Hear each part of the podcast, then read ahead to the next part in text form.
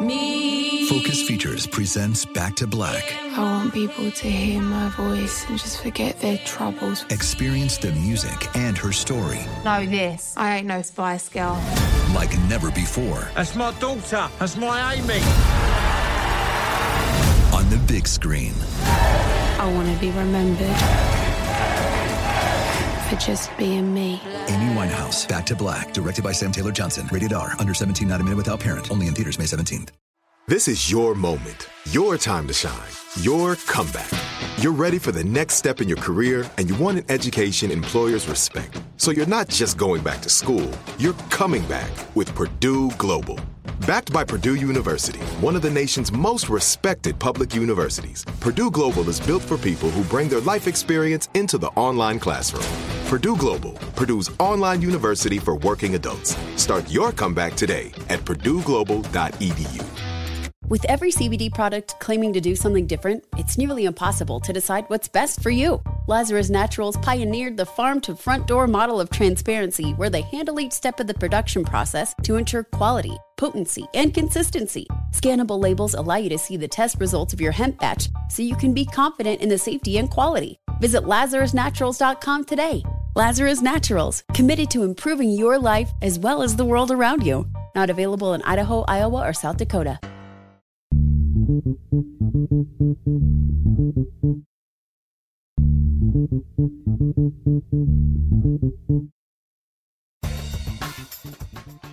Good morning, peeps, and welcome to Woke AF Daily with me, your girl, Danielle Moody, recording from the home bunker. Folks, I have a jam-packed legal show for you today with our friend Glenn Kirschner, host of Justice Matters and MSNBC legal analyst.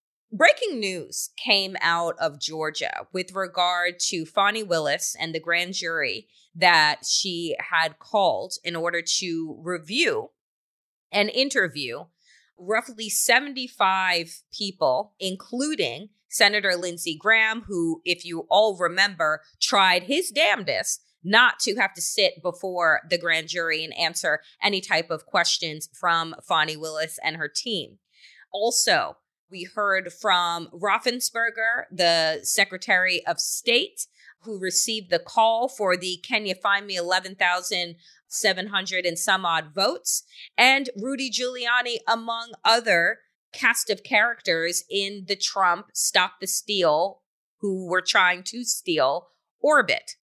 Glenn will give us the details about, you know, what was missed in mainstream media news, but what we need to actually be keeping our eyes on. He will also give us some details into the latest round of convictions in the Oath Keepers trial, which is separate from the initial Oath Keepers trial that featured the founder, Elmer Stewart Rhodes. And so, folks, what this episode lays out for me is that there is still a little bit, not a lot, but a little bit of hope in the way of Donald Trump and the architects of the insurrection being held criminally accountable for their crimes. Now, folks, I believe that we are going to see the scenario where Donald Trump is indicted by Fani Willis, apparently the only prosecutor that has a backbone in the whole of the United States that has evidence on Donald Trump, that if in fact she does go after and indict Donald Trump and Rudy Giuliani and others, that we may see for the first time in America's history a couple of things. One, a criminal indictment of a former president of the United States, and that same former president of the United States, while under indictment, running for president of the United States. If this does not spell fucking banana republic, I don't know what the fuck does. Because this is some shit, some messy ass political shit that you would hear about in other nations and think to yourself, oh, that would never happen in America. America would never stand for it. Well, because Republicans don't stand for a fucking thing, Donald Trump was never impeached in the Senate, which gives him the ability to run for office again. And apparently we have no rules on the books that say that if you are currently indicted for a crime, that you can't run for office. Lord Jesus, take the wheel.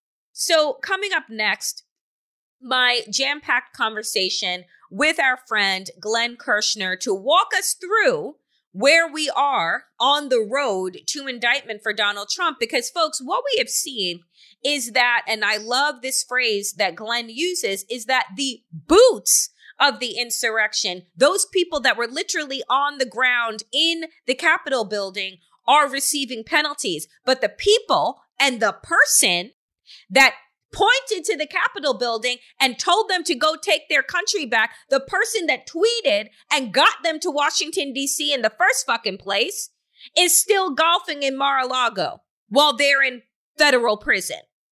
So something here just doesn't fucking seem right. So the question that we continue to ask on this show and everywhere is, if the boots are going to be held responsible for the insurrection, when the fuck will the suits be held responsible for their strategy, plan, and conspiracy to thwart a free and fair election? That conversation with our friend Glenn Kirschner is coming up next. Folks, you know that whenever I have the opportunity to chat with our friend, the host of Justice Matters and MSNBC legal analyst and former federal prosecutor, Glenn Kirschner, I am always thrilled. Yet we never come with good news, but I'm always thrilled to just speak with you, Glenn, because, you know, you make me feel less crazy. A lot of news has been circulating around in the legal sphere, and I want to start with Fani Willis in Georgia. I think that one of the things that still provides, I don't know, that mustard seed of hope I talk about often, is the possibility that Georgia, Fulton County, and the find me the 11,000 some odd votes call that Donald Trump made to state, the Secretary of State, Raffensperger, the fake electors, that gives us probably about as close as we may see to an indictment of the architects around this quote unquote stop the steal. So I want to give you an opportunity to just bring us up to speed on the latest that has come down out of Georgia and frankly, how you are feeling with that breaking news. Danielle, what we heard Fulton County District Attorney Fani Willis say in open court this week is the most concrete and direct thing we have ever heard a prosecutor who's investigating Donald Trump say about the likelihood of charges. I viewed this as an 11 on the legal Richter scale. I don't know that it got the play it deserves, but she said, so just to set it up, you got the funky two grand jury system in Georgia. The regular grand jury can indict people, but it can't issue subpoenas. The special grand jury can issue subpoenas, but it can't indict people. So Fani Willis ran 75 reluctant witnesses through the special grand jury. That grand jury then authors a report. Really, I believe the prosecutors authored the report and presented to the special grand jury for its approval, talking about, here's the evidence, here's who committed crimes, here's who should be indicted. That report then goes back to the regular grand jury. They look at it, they absorb it, the prosecutors make their arguments, and then the regular grand jury indicts people if that's what it believes is the right thing to do. So the news media went into court and brought suit to try to get that grand jury report released publicly. Fani Willis herself, not one of her assistant prosecutors, went into court and said, Judge, we strongly object to the report's release at this time because if it was released, that would interfere with the defendant's plural. She emphasized plural multiple times in the hearing, with the defendant's right to a fair trial. Danielle, you don't become a defendant unless you're indicted. That was Fani Willis communicating, people will be indicted. My second favorite word after defendants that Fani Willis used was imminent. She said, Judge, and our charging decisions are imminent. Fani Willis is no nonsense. She probably has all of the vertebrae and the strongest spine of all of the prosecutors who have looked at Donald Trump's crimes.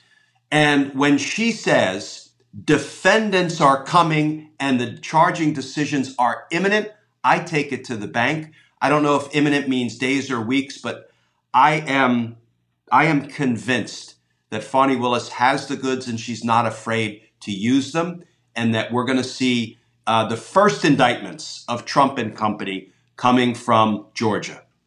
Okay, a couple of questions here. Just to remind people, what would those charges be, Glenn? Because again, we have been in this web of potential legal charges for Donald Trump, what seems to be, well, frankly, my whole adult life, because I live in New York. But then with regard to the Stop the Steal, the election, the documents cases, blah, blah. So tell us, just remind folks, if this indictment were to come down, one, what would the charges be? And then two, who do we think these defendants are? Because there, again, you said there were a parade of people that came in. We know that Senator Lindsey Graham had fought tooth and nail not to sit before the grand jury. We know that Rudy Giuliani also fought tooth and nail not to sit before the grand jury. So tell us who the cast of potential characters and her defendants, plural, would be. So, you know, the charges, let me take one as an example. Under Georgia state law, it is illegal to solicit election fraud, to ask an election official or a state government official to engage in some form of election fraud. And all she has to do to prove that crime beyond a reasonable doubt is push play on the audio. I worked wiretap cases, Danielle, and when you caught conspirators talking dirty on the phone about their drug deals, I call that a push-play trial. You push play, the jurors hear the crime committed on audio tape. Soliciting election fraud under the laws of Georgia is a felony. That, I think, will be one of the lead counts against Donald Trump. I urge people to read the Brookings Institute deep dive into all of the laws that the publicly available evidence suggests Donald Trump and others committed. They cataloged more than a dozen felony and misdemeanors alike that were violated, arguably, by what Trump and company did. The other big ticket crime I think we're going to see indicted is conspiracy. Remember, Georgia has what I'll refer to as mini RICO laws. You have the federal RICO law, and then a lot of the states adopted their own versions of the RICO laws called mini RICO laws. And Fani Willis, there are some indications in the litigation and in the grand jury proceedings as they unfolded that she was perhaps using Georgia's RICO laws to go after this as a RICO crew, as a corrupt organization, as a group that was making a concerted effort to violate the Georgia state election laws in order to get Donald Trump falsely, corruptly declared the winner of the presidential election in Georgia. So I think we might see a conspiracy charge together with the substantive charges of election, soliciting election fraud and others. Who is likely to be indicted? Yep. Certainly Donald Trump, certainly Rudy Giuliani and Jenna Ellis. I say that because there's a lot of reporting about how they made false statements to Georgia state legislators trying to gin up these false claims of election fraud to try to undermine the election's results. I think they are likely defendants.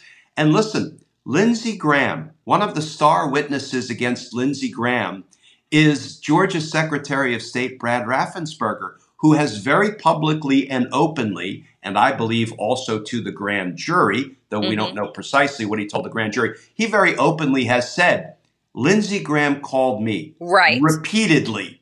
And what he was saying to me, I interpreted as, Lindsey Graham urging me to toss out lawfully cast ballots. That's a quote from a Republican Secretary of State about what a sitting Republican senator from another state, not even from Georgia, was urging him to do. Commit election fraud, solicit election fraud. So if there is a justice God, and I think that remains an open question, Lindsey Graham ought to be one of those names on the indictment. We'll have to see if Fani Willis is comfortable with the evidence she has supporting including Lindsey Graham as a criminal defendant. I hope she has the goods. Based on public reporting, it looks like she might, and I hope she decides it's the right thing to do. Now, let me ask you this, Glenn, because this is something that I have been curious about. So a couple of, late last year, the Trump Organization, by being prosecuted in New York, was found guilty of 17 different charges, and one of the biggest being all sorts of fraud, right? Does that type of conviction play into the character of the people that we are talking about? Meaning, I know that Fani Willis has her own, slate of evidence as it pertains to the particular crimes that took place in Georgia. But Donald Trump has, and the Trump Organization with his name on it has been charged and found guilty of fraud, right? So does that play in a legal sense or just in people's minds? Yes, that's a great question. It certainly factors in when it comes to common sense, our common sense. Right. Does it factor in, in a legally exploitable way? Mm-hmm. The answer is generally no, because, there's common sense and then there's legal sense, and rarely do those two things meet, unfortunately. Here's where it does factor in a couple of ways. First of all, any information or evidence developed by one prosecutor in one jurisdiction can, mm-hmm. and I'm sure will, be shared with other jurisdictions that are investigating the same people for similar crimes, because I think it's too important for, the Department of Justice and the prosecutors in Georgia and the prosecutors in New York not to be communicating with one another about the evidence of crime that they're finding by Trump and his criminal associates. So it would be stupid and counterproductive if prosecutors weren't coordinating with one another to use and exploit, in an appropriately legal sense, mm-hmm. evidence that the other jurisdiction has developed. But it's not like if Donald Trump personally gets charged in both Georgia and New York, mm-hmm. it's not like the New York jury will be told, oh, and by the way, folks, he did some crimes down in Georgia too. Even if he had already been convicted of those crimes and was now on trial in New York, that evidence probably wouldn't come into the New York prosecution unless a judge ruled that it was relevant somehow. It wasn't what we call uncharged misconduct that was likely to unduly prejudice the defendant's right to a fair trial. These are legal issues that would have to be litigated and sorted out. It may be that a judge rules, what he did in Georgia was so inextricably intertwined, that's a legal term, with the crimes he committed in New York that a judge would rule they were relevant for certain purposes and therefore admissible at his New York trial. The other place it directly comes in is if you're convicted of a crime somewhere and you go to trial after you've been convicted and you take the stand and testify, you can be cross-examined with the prior crime you committed. It's called impeaching the witness with a prior conviction. And the law generally says, if you take the stand in your own defense at trial and you have criminal convictions in your past, those are admissible for the jury to use to decide whether you're telling the truth today. So they go to your credibility. Okay. So those are the different ways that stuff does or doesn't factor in when it comes to multiple jurisdictions finding crimes and trying people. So to close the loop just on Georgia before we move on to Trump and company's other crimes. So give us your hypothesis on a timeline here, okay? So Fani Willis says imminently, right? You said we don't know if that is days or weeks. Let's say that it's weeks. From the moment that an indictment comes down, how long are we going to an actual trial, knowing that Donald Trump's main defense has always been to tap dance and run out the clock? So there's good news and bad news. The bad news is criminal trials, once there's an indictment, once somebody's been charged and hauled into court for the first time and a trial date has been set, criminal trials can take a while. I wouldn't expect a trial date to be set after Donald Trump has been indicted for between 6 months and a year out. That is just kind of a rule of thumb, how long it takes to get a case to trial. So the bad news is we'll still have to wait for a little bit. The good news is when we see Donald Trump forever running out the clock in litigation, right? Always trying to delay his day of reckoning. That can be done in civil cases, civil lawsuits. And that up to this point is the only thing we've seen Donald Trump involved in because he hasn't been charged criminally with anything. Right. But it can't be done in criminal cases. Why? Because as judges are making decisions on, you know, on motions, on what evidence can be admitted, and all these decisions that have to be made in the run-up to a criminal trial, none of those are appealable. So a defendant cannot delay his trial date by filing these appeals that go up and down and up and down the appellate court chain the way you can in civil cases. The only time you can appeal anything, with a couple of very minor exceptions, the only time a defendant can appeal anything is after you've gone to trial, you've been convicted, you've been sentenced, your case is over, then you can file an appeal of your conviction. So Donald Trump cannot weaponize the delay in the court system in the criminal case the way he always has been able to do in a civil case. Oh, that is good news, Glenn. Okay, so switching gears out of Georgia, and pulling back and looking at what has happened recently with the next slate of Oath Keepers, right? A couple of weeks ago, the last time that we had you on the show, we had the convictions come down of seditious conspiracy for the former founder of the Oath Keepers and two other people. And then they had separate trials that were set up for the next slate.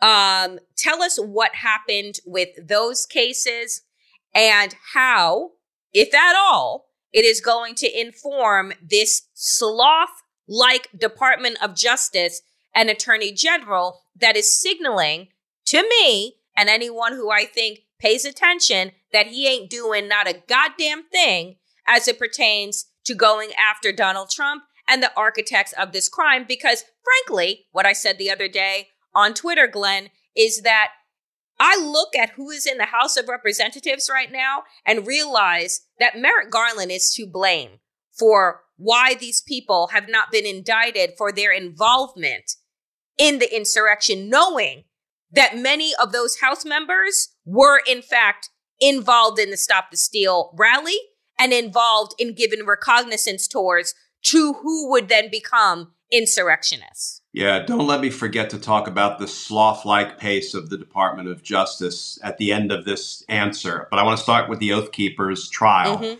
So the first Oath Keepers trial was against 5 Oath Keepers, kind of some of the upper echelon of the Oath Keepers organization, including the president, the leader, Elmer Stewart Rhodes, the guy with the eye patch, because as a firearms instructor, he shot his own eye out. You can't make that up.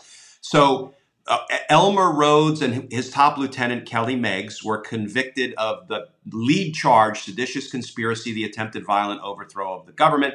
And all 5 of those defendants were convicted of several other charges. And that was the first seditious conspiracy conviction in more than a decade in the United States. These cases aren't often brought, and when they are, they're not always successful. So that was actually a really big deal. Now then, and I attended that entire 7-week trial, and the evidence was powerful. It was overwhelming, proved beyond a reasonable doubt the guilt of these 5 Oath Keepers. Then we went to part 2 of the Oath Keepers trial. 4 more defendants, and I didn't attend that trial. My fellow former colleagues and my friends were the prosecutors in that one as well. And the jury just hands down convicted all 4 of those Oath Keepers of seditious conspiracy and other charges related to the insurrection. And of course, the Proud Boys are on trial right now. And I would bet a buck, my betting limit, I'm not a high roller, I would bet a buck that they are all about to be convicted of seditious conspiracy as well. It's almost becoming routine that the federal prosecutors are indicting the boots of the insurrection for seditious conspiracy. Now, of course, the Department of Justice hasn't managed to rise above the boots of the insurrection, the people that Donald Trump told to attack the Capitol, and start to take on the suits of the insurrection. Yep. The suits are out there holding dinner parties and fundraisers and playing golf and, you know, committing any other number of crimes because they haven't been held accountable for any of their crimes. With respect to DOJ's sloth-like pace, here's what has me so upset. What the Department of Justice is doing by waiting now more than 2 years to hold accountable the suits of the insurrection, the people who organized, funded, orchestrated, and incited and directed the attack on the Capitol. What they have done is they've sent a powerful message that if you in the future try to overthrow our democracy, let me tell you what's going to happen. We're going to give you a full 2 years and counting to come up with your next move, maybe to try to do it again, maybe to avoid accountability, maybe to tamper with witnesses. But we will give you a full 2+ years to try to come up with your next move. That is law enforcement insanity, because you're not deterring crime. You're encouraging crime. Yeah. This is something I don't understand from a department that I served for nearly 25 years. This is not the way it worked when I was there, right? I understand this is an unusual case, but frankly, there are more reasons to hold these people accountable immediately for trying to kill our democracy, not less reasons. So the sloth-like pace, I think, every day works to the extreme detriment of the health and continued viability of our democracy. You know, Glenn, I got to tell you, I speak to so many legal folks. And, the other day I spoke with Elie Mystal, who is the justice correspondent for The Nation. And Elie said to me in no uncertain terms, Danielle, it ain't happening. He's like, I knew that when Merrick Garland was appointed to be attorney general, anyone else, Doug Jones, Sally Yates, would have been the people that had the backbone and the fortitude to get this done. And we kept saying, oh, Merrick Garland just needs more time. But people knew, based on the cases that he has overseen, based on the kind of person that he is, that if you wanted justice to be done and accountability to be delivered to the feet of Donald Trump and his minions, Merrick Garland wasn't the guy. And he also wouldn't have been the guy, apparently, to sit on this type of vicious Supreme Court either, right? So I want to get your thoughts on that assertion by other friend of the show, Elie Mystal. Yeah, so first of all, I love Elie, and I miss the days when he and I would sit around that round table with David Gura for an hour, Gura. And it was so liberating because we got to talk about everything for the entire hour instead of just 2 or 3 minutes at a time. And I was not only informed by Elie, but I was always amused because the dude, he is unique in his ability to inject humor with deadly serious information and make you laugh and learn at the same time. My hat's off to Elie. Yeah. And I can't disagree with his observations that because it hasn't happened yet, there is a sense that it ain't never going to happen. I disagree. Mm-hmm. I still think it's going to happen. Justice has been delayed. Will it be entirely denied?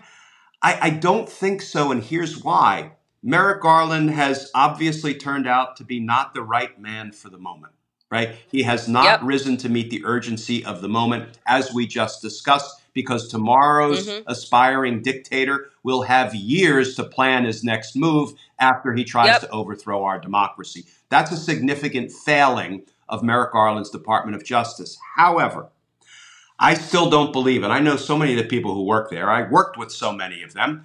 I still don't believe that they have reached the conclusion that we're prepared to give our democracy away to Donald Trump and to whoever rises up in Donald Trump's image next, because they will be giving it all away if they don't hold Trump and Jeffrey Clark and John Eastman and Rudy Giuliani and Bannon and Flynn and Stone and Jenna Ellis and Sidney Powell, and I could go on and on and on, accountable for trying to unlawfully and unconstitutionally overturn our democracy. Because if they decide we're not going to charge those people for those crimes, they will in fact have given our democracy away.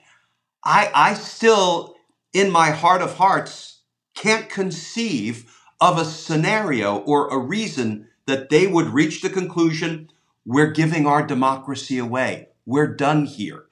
I don't see a declination of charges. Okay. They've taken too long. They will come too late. Maybe not too late to save our democracy for the time being. Listen, maybe one of the best things, and I would love to chat with Elie about this, maybe one of the best things that happened is these matters were taken out of Merrick Garland's hands when he appointed Jack Smith. Now, I am not prepared to sing Jack Smith's praises and call him a hero, because we had Mueller, we had Garland, now we have Jack Smith. How many times are you going to fool us? But I do think Jack Smith, given his credentials, his bona fides, his body of work, the guy goes after politicians left, right, and center, brings the hard cases, wins some, loses some, has gone after war criminals. I mean, if ever there was a prosecutor who seems to be up to the task, right? And he has proven that he has done things moving at 100 miles an hour that Merrick Garland never did, but he should have done 18 months ago. So listen, if that's a little bit of hope, because now it is in Jack Smith's hands. If he gets it right, great. If he gets it wrong, we're losing our democracy. Last question for you, Glenn, is there a scenario? Oh my God, I don't even want to say it, but I'm going to say it. Is there a scenario where charges are brought for Joe Biden and Donald Trump to have this perception of, oh, we go after everybody? Because again, the Justice Department, Mueller report said, we don't indict sitting presidents. Documents, because the media is not making any distinction between the crime that Donald Trump committed and the mistake that Joe Biden and now Mike Pence may have committed. Yeah, first of all, as much as I disagree with the Department of Justice policy, the OLC, Office of Legal Counsel memo that says you can't indict a sitting criminal president, that's what kept Donald Trump out of hot water, plus a corrupt attorney general, Bill Barr. As much as I disagree with that memo, because I think it moves us in the direction of being a banana republic, Joe Biden, based on that memo, can't be indicted. Certainly not while he's president. I don't embrace that. I don't celebrate that. I don't think Joe Biden committed crimes based on the available evidence. Right. Joe Biden and now Mike Pence went through their stuff for whatever, prompted by what we don't know precisely, found things that they shouldn't have. And immediately, both of them, I'm no fan of Mike Pence, but both of these people said, okay, we found stuff that shouldn't be in our papers. Please take them. National Archives, DOJ, we need to let you know. Come in and search. Do what you need to do. There's no criminal intent there. There may not even be a criminal act, but those are not prosecutable cases. And Merrick Garland, in his zeal to be perceived as fair and even-handed to everyone, he's not going to say, well, if we're going to charge Donald Trump, then we have to charge Mike Pence and Joe Biden too, to give the superficial appearance of fairness. That's not fairness if Mike Pence and Joe Biden didn't commit crimes. It's an abuse of power. So I am less worried about that. But Danielle, it feels like today we need to worry about everything. That's what I'm saying. That's what I'm saying. So I'm like, while in a normal a society, that would seem like something we don't need to worry about, nothing surprises me in America today. As always, Glenn, I appreciate your thorough look into where we are in the march to indictment. And it looks like, once again, all eyes are on Georgia. So whenever that comes down, we will want to be with you immediately. So appreciate you, friend. Great talking with you, Danielle.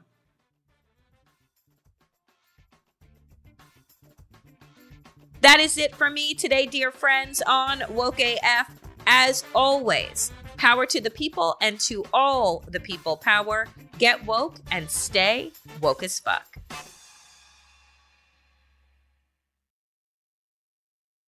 With every CBD product claiming to do something different, it's nearly impossible to decide what's best for you. Lazarus Naturals pioneered the farm-to-front-door model of transparency, where they handle each step of the production process to ensure quality, potency, and consistency. Scannable labels allow you to see the test results of your hemp batch so you can be confident in the safety and quality. Visit LazarusNaturals.com today.